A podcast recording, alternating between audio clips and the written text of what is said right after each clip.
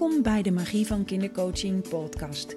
Een podcast vol informatie en interviews met kindercoaches in hun praktijk of werkveld. Een inspirerende talk waarin wij persoonlijke ervaringen en levensverhalen delen over ons bijzondere vakgebied kindercoaching. Over onze groei en ontwikkeling, onze frustraties en valkuilen, onze missie en onze passie. En natuurlijk de huidige ontwikkelingen. Kindercoaching is een beroep waarin je niet alleen kinderen coacht, maar ook opvoeders meeneemt in een persoonlijk coachproces. Een duurzame manier van hulpverlening voor nu. Voor het welzijn van kind en ouders, maar ook voor de toekomst. Want de kinderen van nu nemen over 30 jaar beslissingen over de toekomst van onze wereld. Mijn naam is Jeanette van Kuik en in deze podcast neem ik je mee in de magische wereld van kindercoaching. Heel veel luisterplezier!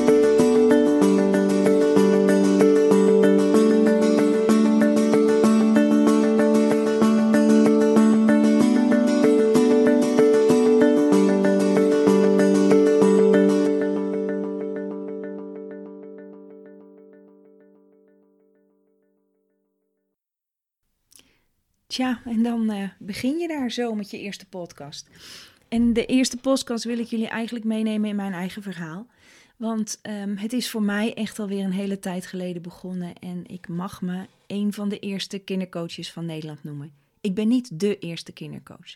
Want met mij samen is een aantal kindercoaches begonnen destijds, en dan heb ik het over tussen 15 en 20 jaar geleden, om zichzelf kindercoach te noemen. En voor mezelf zei ik altijd van ik greep het maar een beetje uit de lucht. Maar ik wist wel dat ik het doen moest en wist ik veel hoe het begon. Maar goed, eerst even een stukje terug. Want hoe was het voor mij toen? Ik stond voor de klas, ik werkte in het onderwijs en ik weet dat ik op een gegeven moment, um, ja, liep ik vast. En toen noemde ik het overspannen en nu kunnen we eigenlijk wel zeggen dat het een burn-out was. Ik, uh, ik deed dingen terwijl ik doodmoe was en eigenlijk maar één ding wilde en dat was slapen, slapen, slapen. Maar ik moest door en ik ging door en ik stond voor de klas en ik had drie kleine kinderen en een huishouden en noem maar op. En daarbij liep ik eigenlijk ook vast met mijn collega's, want ik had een eigen visie, een eigen plan. Wilde heel graag dingen doen en er was een nieuwe directeur op dat moment en die directeur die ja, die, die, die hield zich toch wel vrij strak aan regels en feitjes en afspraken. En dat paste mij helemaal niet. Mocht je trouwens bij het luisteren van deze podcast een gezellig snurkje op de achtergrond horen, dat is uh, onze hond Bibi. Een oud dametje van 14 die hier gezellig ligt te snurken op de achtergrond. Dus uh, mocht je wat horen, dan weet je daarvan. Maar goed, even terug naar toen. Ik had die burn-out, ik kwam thuis te zitten en um, dat was wel echt een heel diep dal. Voor mij hoefde in het leven niet. Ook al had ik drie jonge kinderen, ik zag het echt niet meer zitten. En dat was wel zwaar. Ik weet dat ik onderweg op een gegeven moment ergens naartoe had besloten om echt gewoon maar met mijn auto in het water te rijden. En uh, niemand die me zou missen. En ik denk ook dat ik in die tijd echt heel depressief was. Ik heb het niet gedaan. Het is niet, uh, niet, uh, ik heb het niet uitgevoerd, om het maar zo te zeggen. En dat is wel het dieptepunt geweest waarna ik omhoog ben geklommen. En één ding wist ik, het moet anders. Ik wist alleen niet hoe, maar ik wist wel dat het anders moest. En ik kwam iemand tegen die een training had gedaan, een bewustwordingstraining. En alles in mij riep, terwijl ik aan de antidepressiva was en terwijl ik in therapie moest en al dit soort dingen. Alles in mij riep, daar moet ik naartoe. Die weg moet ik volgen. En dat heb ik ook maar gedaan. Ik ben naar CSE, dat bestaat nu niet meer, maar destijds uh, was dat wel zo. Daar ben ik geweest. Ik heb daar een driedaagse of vierdaagse training gevolgd. In een groep van 150 mensen. En het was een uh, spiegel voor mijn neus en een enorme schop onder mijn kont. En ik werd letterlijk wakker. Wakker in mezelf, wakker in mijn wensen en verlangens, wakker in wat ik werkelijk te doen had. En die wakkerheid, die had ik nodig. Heel erg. Ik. Uh, ik zag in een visualisatie, zag ik, um, moest je naar, je naar een muur en achter die muur was jouw vuilnisbelt. En op die vuilnisbelt moest jij iets pakken. En ik pakte op dat moment zo'n um, gevreesde poot, zo'n houten poot van een lamp. En uh, daar zaten, zat wel de fitting in en ook van die, um, ja, hoe noem je dat, waar die lamp tussen geklemd kan worden, zeg maar. Van die ijzeren uh, halve bogen. En ehm, ja, die, die pakte ik. En vervolgens liep ik van mijn vuilnisbelt af en moest je naar een, een, veld, een open veld. En daar stond een kistje. En dat kistje deed ik open en er zat een cadeau in. En ik wist dat is het cadeau van mijn vader die uh, daarvoor overleden was op 51-jarige leeftijd. En uh, ik miste hem ontzettend. Uh, en in dat kistje zat licht. En ik heb destijds nooit de koppeling gemaakt met het licht en de lampenpoot. Maar ik wist wel dat mijn licht daaraan ging. Letterlijk heb ik daarna gezien wat ik nu op dit moment doe. Ik, ik wist, er werd iets aangeraakt, iets werd wakker, een deur ging open. En ik voelde ook, ik moet uit dat onderwijs en ik moet iets gaan doen en ik weet niet wat. Nou, ik heb mijn ontslag ingediend. En achteraf zeg ik, ik ben knettergek geweest, want ik had totaal geen inkomen, niks, ook nergens recht op. En toch heb ik het gedaan en ik noemde me toen kindercoach. En dat was heel apart, want er waren geen kindercoaches en het bestond ook gewoon nog niet. En toch noemde ik mij zo. En na een aantal jaren wat gedaan te hebben, gewerkt te hebben, kwam ik uh, op het idee om dat wat ik deed ook daadwerkelijk te gaan doorgeven aan mensen. En daar is de kindercoachopleiding uit ontstaan. En dat doe ik inmiddels ook alweer 15 jaar. Dus het uh, werken als kindercoach-opleider en als kindercoach heb ik al best een aantal jaren uh, mogen doen. Maar vooral in het begin van de praktijk uh, had ik geen eigen praktijk. Joh, ik had helemaal geen cent te makken. Dus ik deed het bij de mensen thuis.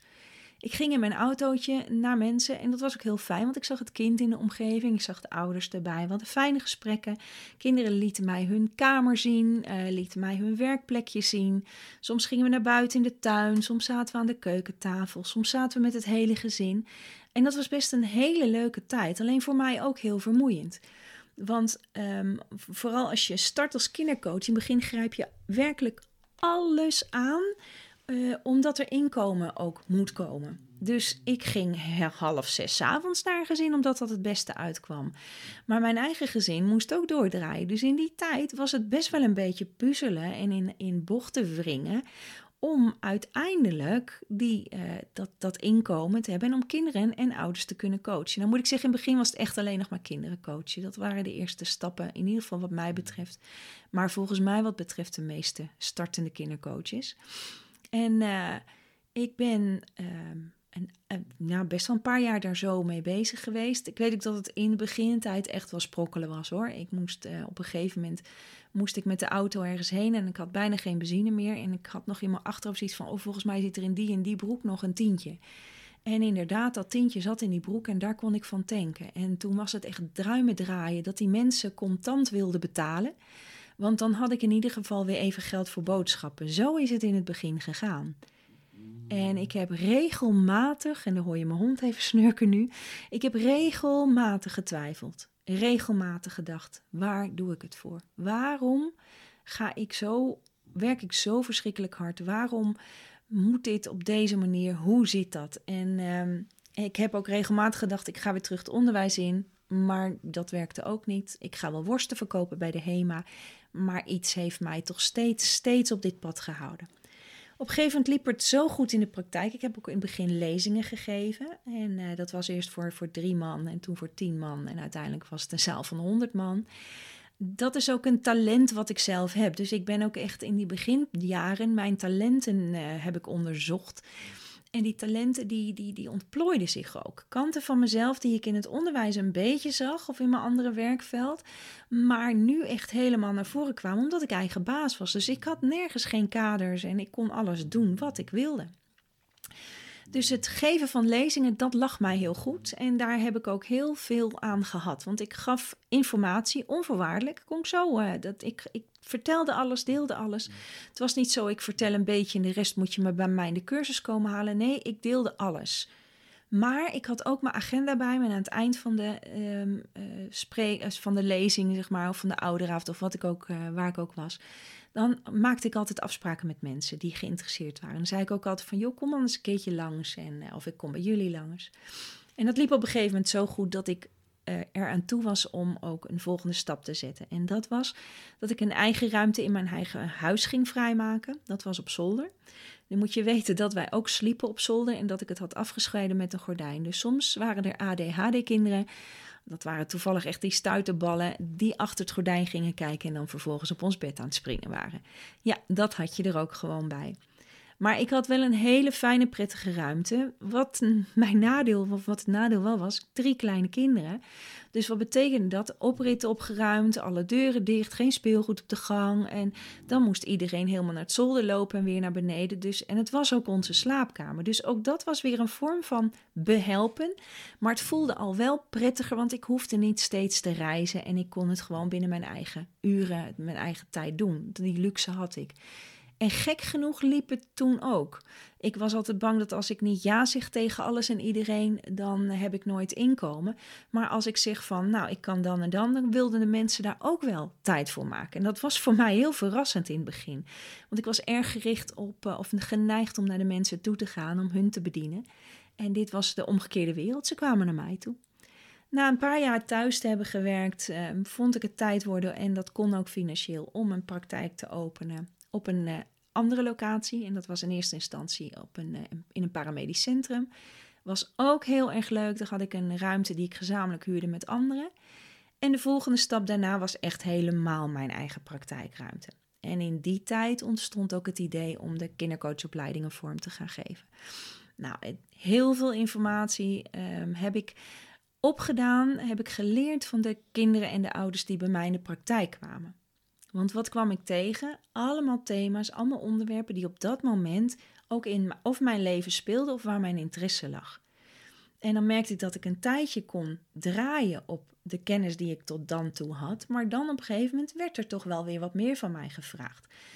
En aangezien ik toch wel een, een spitter en een analyzer ben, hou ik ervan om, om het verder te onderzoeken en om te graven. Als je mij een, een methode aanleert, wil ik altijd toch weten waarom werkt die methode, hoe werkt die methode en als het bij een kind niet werkt, hoe kan ik er dan voor zorgen dat het werkt? Daarvoor had ik kennis nodig van de psyche, daarvoor had ik kennis nodig van um, het lichaamswerk, van, van het brein. Nou, ik heb van allerlei opleidingen, onderzoeken, boeken. Ik heb hier ook kasten vol boeken. Ik heb heel veel bestudeerd aan ervaring, gewoon ook aan de lijve steeds ondervonden, zodat ik het ook bij mezelf voelde en, eh, en kon plaatsen. En, uh, en dat is tot op de dag van vandaag mijn weg. Waar ik ook voor gekozen heb al heel lang geleden, en dat is ook heel fijn, is dat ik zelf één keer per maand ook naar een coach ga. En deze coach die loopt al jaren met mij mee, echt al heel veel jaren. En in het begin, daarvoor dat ik deze coach had, had ik een supervisor. Dat is ook een tijdje gegaan, maar toen zij ziek werd, Um, heb ik dus uh, gekozen voor deze man die mij al alweer jaren begeleidt. En ik ga één keer in de maand naar hem toe. Anderhalf uur. En um, ja, wat er op dat moment speelt, dat bespreken we, dat bekijken we. Dat bekijken we systemisch of nou ja, op welk gebied dan ook. Hij is, uh, hij is weer net een, een tandje, of een groot tandje, een veel tandje wijzer als dat ik ben. En daardoor blijf ik ook steeds scherp en kan ik mezelf ook steeds weer um, ja, spiegelen aan, aan mijn omgeving, aan wat er nodig is. En um, vorig jaar rond deze tijd ben ik verhuisd. In 2019 eh, is vorig jaar voor, degene die dit later luistert. En um, in, in januari 2019 ben ik van Steenwijk naar Apeldoorn verhuisd. En uh, dat betekende dat ik geen eigen praktijk meer heb en dat ik het allemaal opnieuw moet gaan opbouwen met de middelen die we nu hebben. En dat betekent dat dat gewoon weer eventjes beginnen is zoals menig kindercoach begint, van veuren van. Zoals we in het noorden zeggen. En dat betekent voor mij dat ik gewoon thuis aan de keukentafel weer ben gaan coachen dat de ouders en kinderen bij mij thuiskomen. Sterker nog, mijn allereerste cliëntje in Apeldoorn, dat was een, eh, een pubermeisje van uh, toen 14. En uh, daar ben ik naar haar huis toe gegaan, omdat ik even geen andere mogelijkheid had. En zo herhaalt zich eigenlijk de geschiedenis een beetje. Alleen doe ik het in een iets rapper tempo. Maar voor nu, zoals het er nu is, uh, heb ik geen praktijkruimte, een professionele ruimte, maar zit ik weer gewoon gezellig thuis bij mij aan de keukentafel. En eerlijk gezegd werkt dat prima. Goed, dit eventjes over mijn weg uh, en uh, de, de, zeg maar de stappen die ik heb genomen om te komen waar ik nu ben. Uh, hoe ben ik eigenlijk aan klanten gekomen? Nou, die lezingen, die hebben mij heel veel opgeleverd. En voor de rest was ik een wandelende kindercoach. Oftewel, ehm, nou, ik had nog net geen, uh, geen luidspreker om me heen hangen, maar overal waar ik kwam had ik het over mijn vak. Altijd, overal. Ik ademde kindercoaching. Ik was kindercoach, ik leefde kindercoach, ik deed kindercoach, ik, ik ehm, altijd. En dat is voor mensen in mijn omgeving uh, best lastig, want ik was altijd daar maar mee bezig. Als een, nou, niet als een obsessie, maar wel omdat het me zo. Het, ja, ik was ook nog eigenlijk ook nog zo aan het ontdekken. Voordeel daarvan is wel dat als ik in de supermarkt weer liep en daar aan het um, oreren was over mijn prachtige vak, dat er altijd wel iemand was die zei: Goh, ja, mijn buurvrouw of mijn tante of mijn nichtje of mijn dochter. Of ik had altijd wel aanspraak en ik hield het altijd heel vrijblijvend. En ik had geen visitekaartjes, maar ik had pennen. Ik had altijd pennen bij me. En dan zei ik, joh, ik heb even geen kaartje, maar hier heb je een pen. En het absurde is dat dat ook werkelijk... Ik had wel visitekaartjes, maar die vergat ik standaard. Die pennen had ik altijd wel ergens in mijn tas rommelen. Maar die werken veel beter, want die pen die pakken ze nog eens. Oh ja, oh gunst, oh ja. Terwijl zo'n visitekaartje, dat slingert in als een papiertje en dat gooien ze weer weg. Dus eigenlijk was dat in het begin best wel heel briljant. Uh, per ongeluk ontstaan. En zo gaf ik dat weg. En zo kwamen mensen op mijn pad. Um, ook belangrijk is dat je over bepaalde thema's als deskundige uh, in beeld bent. Zo had ik in de begintijd beelddenken als mijn uh, expertise. En uh, daarover ben ik regelmatig benaderd door kranten, door tijdschriften om, uh, om daar een interview in te houden. En ik ben ook echt die kranten gaan opzoeken en adressen gewoon um, bewaard. Mensen steeds weer benaderd als er weer wat nieuws was. Dus ja, ik, in die zin ben ik ontzettend actief geweest. Dan had ik weer een beroepsvereniging opgericht. Dan had ik weer een boek geschreven. Dan had ik weer een spel gemaakt. En elke keer zorgde ik dat dat toch op de een of andere manier wel ergens in de publiciteit kwam. Kindercoaching is een prachtig beroep. Ik zou mijn leven zonder kindercoaching niet meer voor kunnen stellen. Het is zo'n mooie en vernieuwende manier waarin we echt uh, de eigenheid van kinderen en de eigenheid van ouders centraal stellen. Maar ook de eigenheid van de coach. Dat is een van de redenen dat ik het best wel lastig vind als er coaches zijn die zeggen: Ik wil graag in een keurslijf van een, noem het eens even een SKJ. Um, dat is een uh, stichting kwaliteit jeugdzorg, volgens mij uit mijn hoofd. Um, waarin je echt aan heel veel eisen moet voldoen, maar waar ze niet zozeer kijken naar wie ben jij kwalitatief? Hoe, hoe, hoe, heb jij, hoe doe je dat met die ouders en die kinderen? En um, daarom heb ik ook bijvoorbeeld voor het kindercoach dat is de laatste beroepsvereniging die ik heb opgericht uh, afgelopen jaar, hebben we al een tijd, dat is al voorheen was dat een kwaliteitskeurmerk. En daar vonden we echt zo belangrijk dat het persoonlijk contact, jouw persoonlijke gesprekken, dus eigenlijk wat ik zelf doe elke maand bij mijn coach, dat vond ik ook voor de kindercoaches belangrijk. Dat je steeds weer vanuit supervisie eventjes weer erbij gehaald wordt van waar ben je mee bezig, wat doe je, wat is je missie, wat is je passie, uh, hoe sta jij naast ouders en kinderen, um, nou ja, dat soort dingen. En alles is nog in ontwikkeling. Als ik iets neerzet, dan zet ik het neer vanaf nul en dan moet het daarna gaan groeien. En dat kan best lastig zijn, omdat heel veel mensen verwachten dat het al een geoliede machine is. Maar dat kan alleen als jij zelf instapt en met jouw eigen met jouw eigen kwaliteiten, met alles wie jij bent, mee gaat groeien en het voor jezelf gaat creëren.